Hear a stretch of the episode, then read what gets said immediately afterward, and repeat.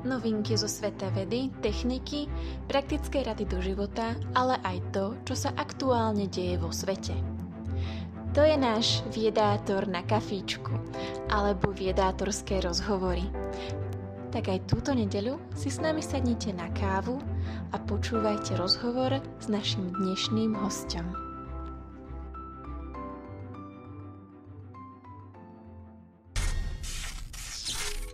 Mojím dnešným hostom je slečna Zuzana Štánclová, vítězka celkové ceny za fyziku v súťaži o cenu dekana Prírodovedeckej fakulty Univerzity Palackého v Olomouci. Zuzka sa vo svojej víťaznej bakalárskej práci venovala štúdiu hlasiviek pod katedrou biofyziky Univerzity Palackého. Já tě u nás vítám, Zuzka, ahoj. Ahoj, moc děkuji za pozvání. A my děkujeme.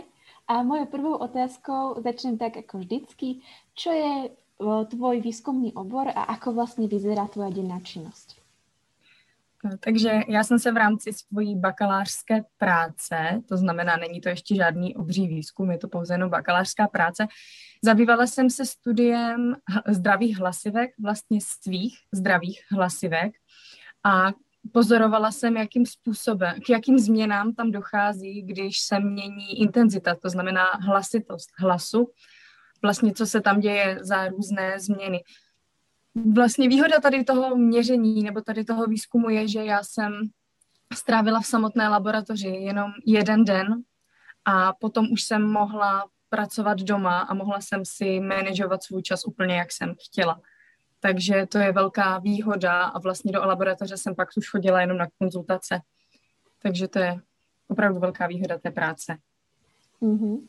Uh, ja by som sa takisto spýtala, v podstate ty si sa ku hlasivkám dostala takou zaujímavou cestou a možno by si nám ju mohla aj trošku opísať a takisto vlastne, aký má tento výskum praktické aplikácie, aby sme si to mohli představit. Prečo je dobré se zaobrať hlasivkami?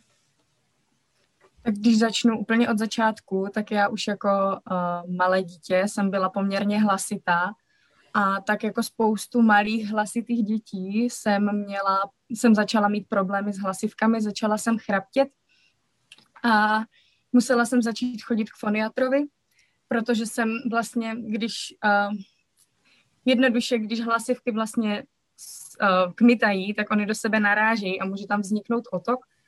A když se tento otok, jakoby, když se do něj pořád křičí a ty hlasivky se pořád namáhají, tak může dojít k nějakému poškození. A já jsem vlastně měla náběh na to poškození, na takzvané uzlíky hlasové. A protože jsem už od malička velmi ráda zpívala, chodila jsem vlastně do školního sboru, tak mi moje uh, paní doktorka doporučila, ať místo sboru začnu chodit do solového zpěvu, protože přece jenom ta hlasová technika, hlasová hygiena a práce s hlasem může být jednou cestou, jakou vlastně terapeuticky ty hlasivky uzdravit bez toho, aniž by byl člověk omezený to, a tak to bylo jako, proč jsem se začala zajímat obecně o hlasivky, že jsem zpívala, ale když jsem potom byla ve třetíku na gymnáziu, tak jsem byla v Olomouci na fyzikálním kaleidoskopu, který se pořádá každý rok v zimě. A tam měl přednášku můj současný vedoucí, pan docent Jan Švec, právě o hlasivkách a mě neskutečně jako člověka, který miluje zpěv, ale miluje zároveň fyziku, zaujalo to, jak se to dá krásně spojit a vlastně už tam začala moje cesta za hlasivkami a pak už jsem se vlastně přihlásila na obor biofyzika a hned jsem oslovila v druha, ve druháku potom pana docenta Švece, aby jsme spolu mohli pracovat. Uh-huh. A vlastně, aké ty vidíš v tom jako aplikácie? Co bychom mohli vlastně si z toho vybrat do naší běžné jasně. praxe? Eh, do praxe určitě ta vědecká činnost je neskutečně užitečná v tom, že my můžeme zlepšovat ty eh, eh, jak diagnostické, tak jak ty diagnostické techniky, to znamená pozorování těch hlasivek tak, aby to bylo pacientovi pohodlné a zároveň, aby jsme vyčetli co nejvíc informací. A také samozřejmě i ty terapeutické možnosti, že my vlastně můžeme zjišťovat, které jevy jsou třeba pro ty hlasivky nebezpečné, nebo, uh, nebo jak třeba, když už dojde k tomu samotnému poškození, tak jakým způsobem uh, třeba z, o, odoperovat ty hlasivky, anebo případně jako v nějaké daleké budoucnosti, jakým způsobem třeba aplikovat už nějaké umělé, umělé hlasivky. Uh-huh. v podstate ja, keď som si prezerala tvoj výskum ešte na začiatku, keď som si robila nejaké také uh, research, nazvem to, tak sa mi do toho dostala aj hlasová pedagogika. Celkom ma to zaujalo, pretože vlastne hlasová pedagogika sa v dnešnej dobe spája práve uh, s učiteľmi a spevákmi. Mohla by si nám prosím objasniť tento pojem a uh, čo si vlastne za ním máme predstaviť?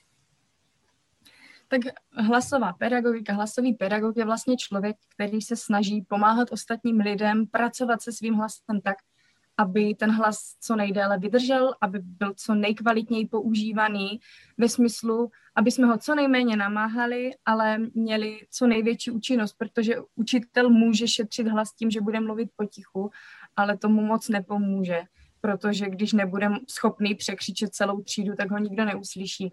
Takže vlastně zjistit nebo naučit třeba toho učitele pracovat s tím hlasem tak, aby byl dostatečně hlasitý, ale zároveň, aby sám sobě neubližoval tak to je asi jako hlavním cílem hlasové pedagogiky. Když potom bychom šli do toho, do té pěvecké části, tak tam už potom jde o to, aby ten zpěv byl kvalitní, samozřejmě podle toho, do jakého žánru se chceme podívat. Mm-hmm. Takže vlastně ty výhody v té hlasové pedagogiky pre spevákov jsou najmä v tom, aby si udržali stále čistost hlasu a aby vlastně uh, se jako neopotřebovávali ty hlasivky, správně tomu rozumím? Přesně tak, aby prostě nedošlo k žádnému zranění a aby mohli pracovat, protože všichni víme, že když uh, dojde k nějakému hlasovému poškození, že když chraptíme nebo když ztratíme hlas, takže nemůžeme mluvit, což pro zpěváky a učitele je něco, co se kryje s jejich povoláním, oni potom nejsou schopni ho vykonávat, takže jde přesně o to, mm-hmm. aby jsme tohleto preventovali. Ty si spomenula teda chraptenie a tak.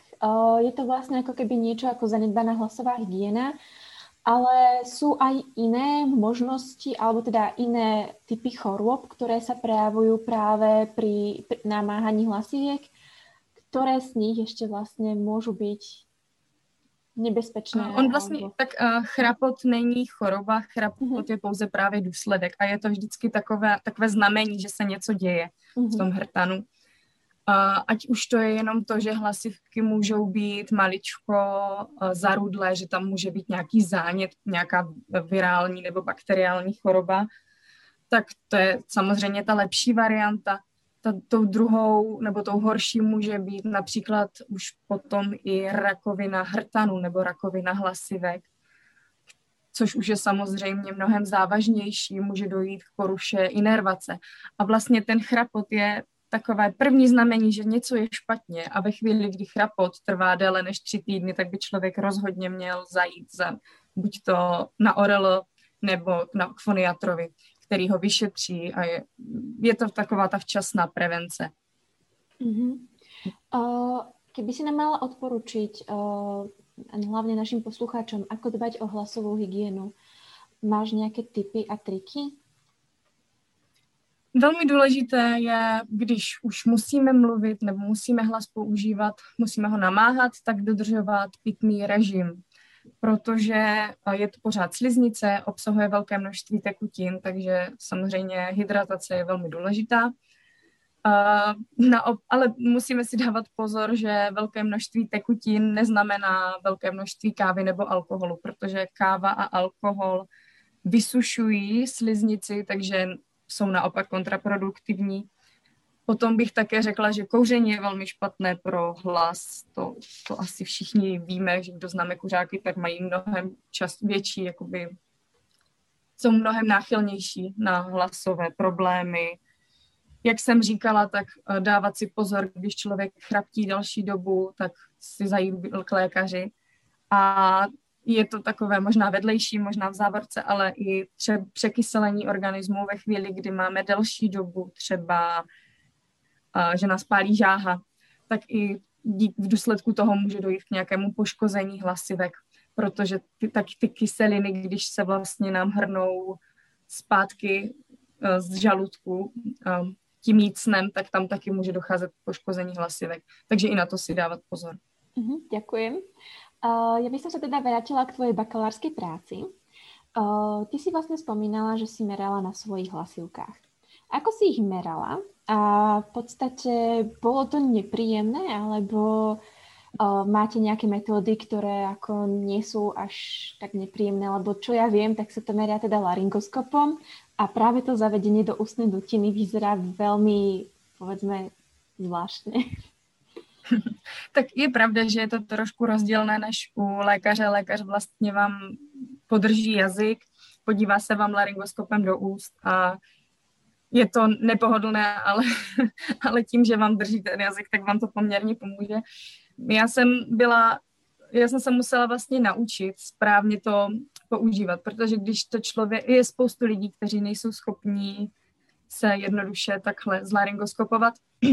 Pro představu, my jsme měli takovou, řekla bych, krabičku, vysokorychlostní kameru, je to asi, řekla bych, 10 nebo 15 cm na 15 cm, taková kychlička. A vlastně k ní je připojen ten laryngoskop. Uh, no, jak říkám, na začátku je to velmi nepohodlné, protože je to cizí, poměrně výrazný element, který si zasouváte do ústní dutiny ale myslím si, že potom, co už se člověk naučí, jakým způsobem se se posadit, dát si ruce, uvolnit, čeli, uvolnit čelist, tak už, to, tak už to tak nepohodlné není, ačkoliv samozřejmě uh, je to prostě, je, jsou tam ty nepohodlné věci. Ale, ale jde to. Jako ve chvíli, kdy si člověk zvykne, tak už s tím je schopný dělat poměrně jako pohodlně všechno, co, jako jenom všechny ty fonace, no, všechny ty cvičení, co jsme potřebovali změřit. Ale jak říkám, každému to trvá jinak dlouho, mně to trvalo poměrně kratší dobu, ale jsou lidé, kteří třeba musí to zkoušet celý den a mají, ono tam totiž hrozí to, nebo dochází k tomu, že člověk má takové jako dávivé reflexy a to se musí překonat psychicky. Jasné. Uh, teda vlastne vaše meranie prebiehalo teda v nahrávaní hlasiviek a ty si, um, alebo takto, čo ste merali? Aké parametre ste vyhodnocovali?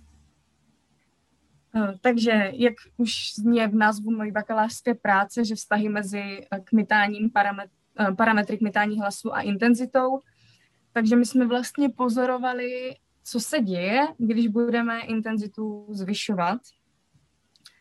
Uh, to znamená, my jsme začínali vždycky u nějaké slabé intenzity a postupně došlo k zesílení na, tom, na jedné frekvenci, na jednom tónu. Takže jsme vlastně měli zavedený ten laryngoskop a já jsem udělala něco jako něco takového. A vlastně tohle jsme provedli na několika různých frekvencích, na několika různých tónech, uh, právě tak, aby jsme měli hluboké tóny, vysoké tóny, aby ty intervaly byly tak nějak rozumně, rozumně rozdělené a pak jsme mohli už uh, pak už jsme vlastně jenom vyhodnocovali v počítači, že to měření bylo samo o sobě takhle jednoduché. Uh-huh. Uh, teda vlastně ty si aj teda napísala, že vo tých výsledkoch ste pozorovali rôzne zmeny v vzhľade hlasiviek, keď dochádzalo k zosilovaniu hlasu, ktoré vlastne od, boli odrážené v jednotlivých parametroch, ktoré ste sledovali.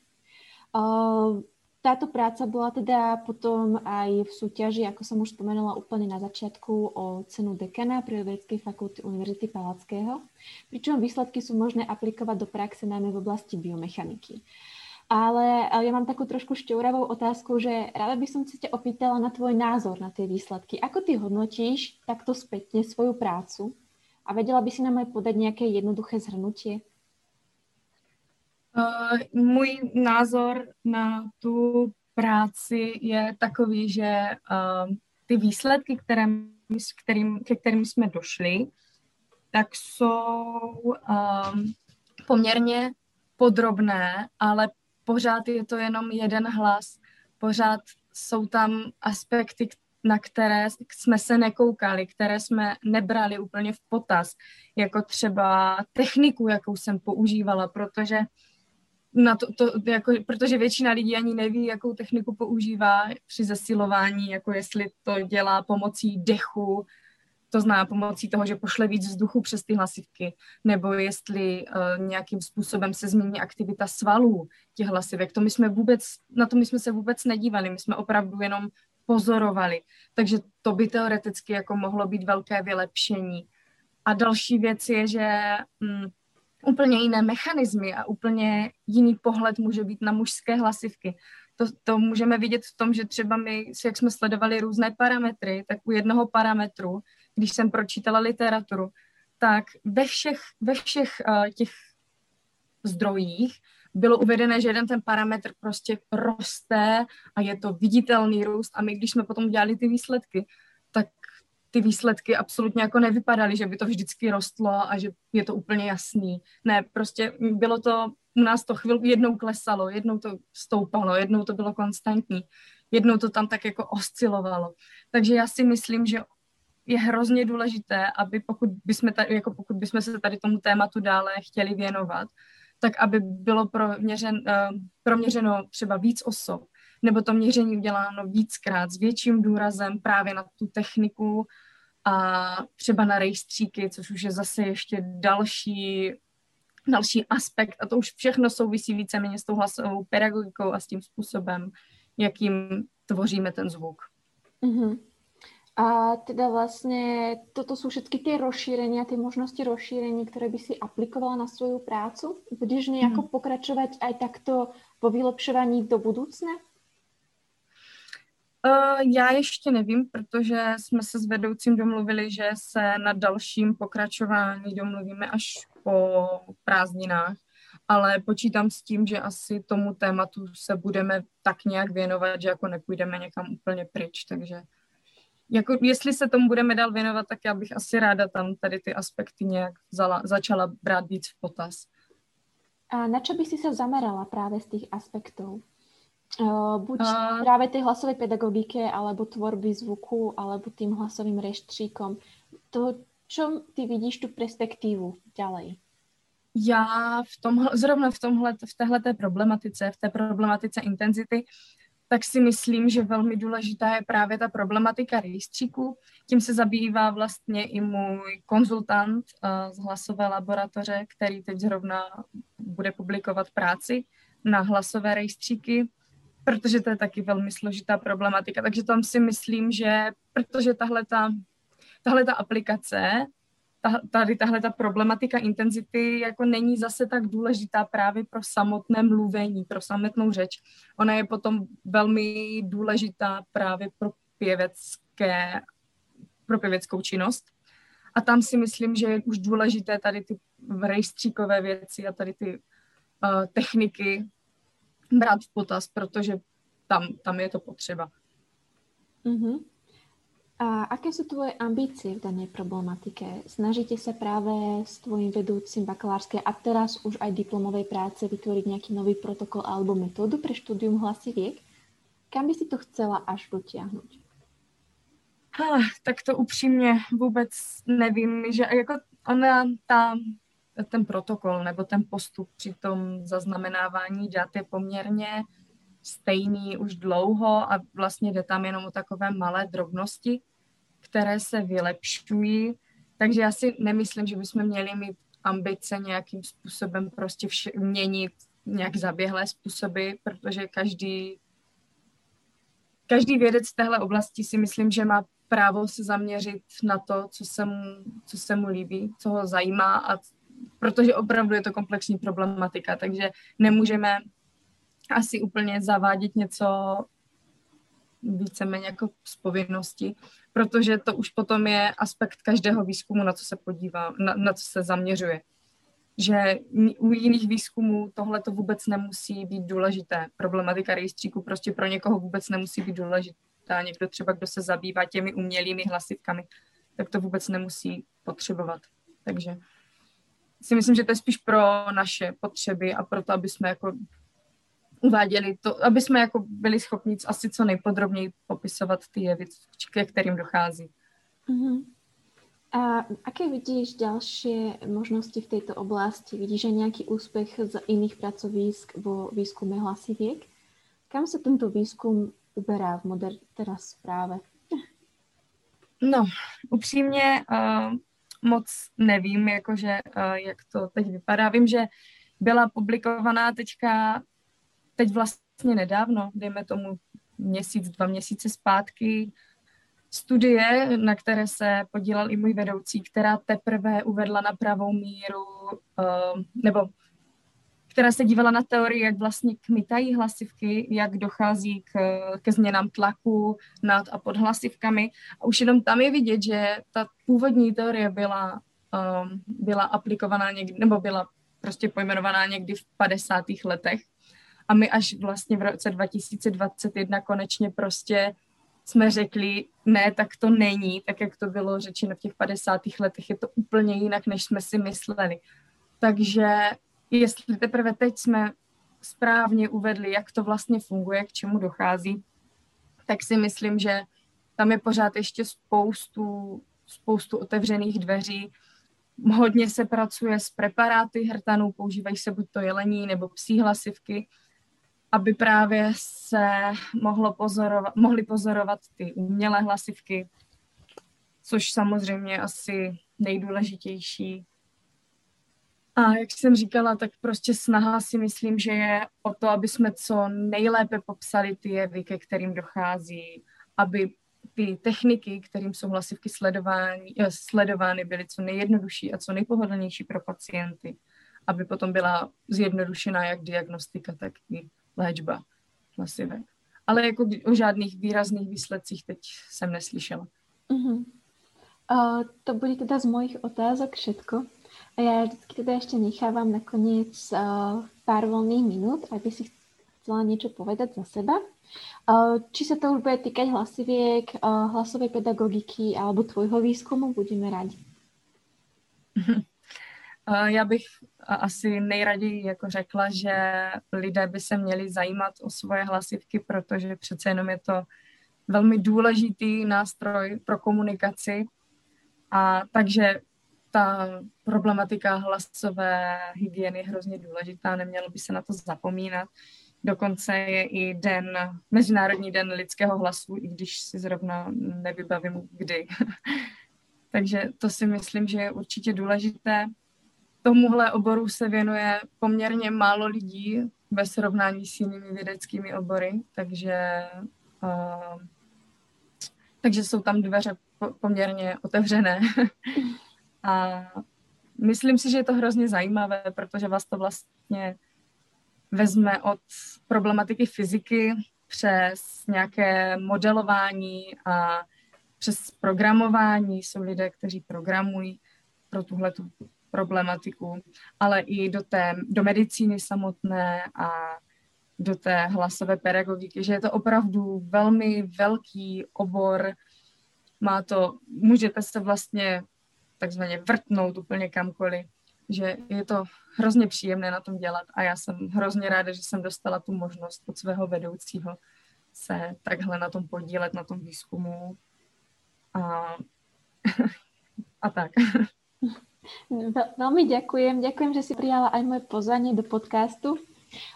Týmto by som teda určite chcela všetkých našich poslucháčov odporučiť na katedru biofyziky hlasovú laboratoř Univerzity Palackého v Olomouci. Aby ste chceli o tejto problematike vedieť viac, ako už bolo povedané, vychádza teraz nový článok, ale ich publikácie sú voľne nájditeľné na internete.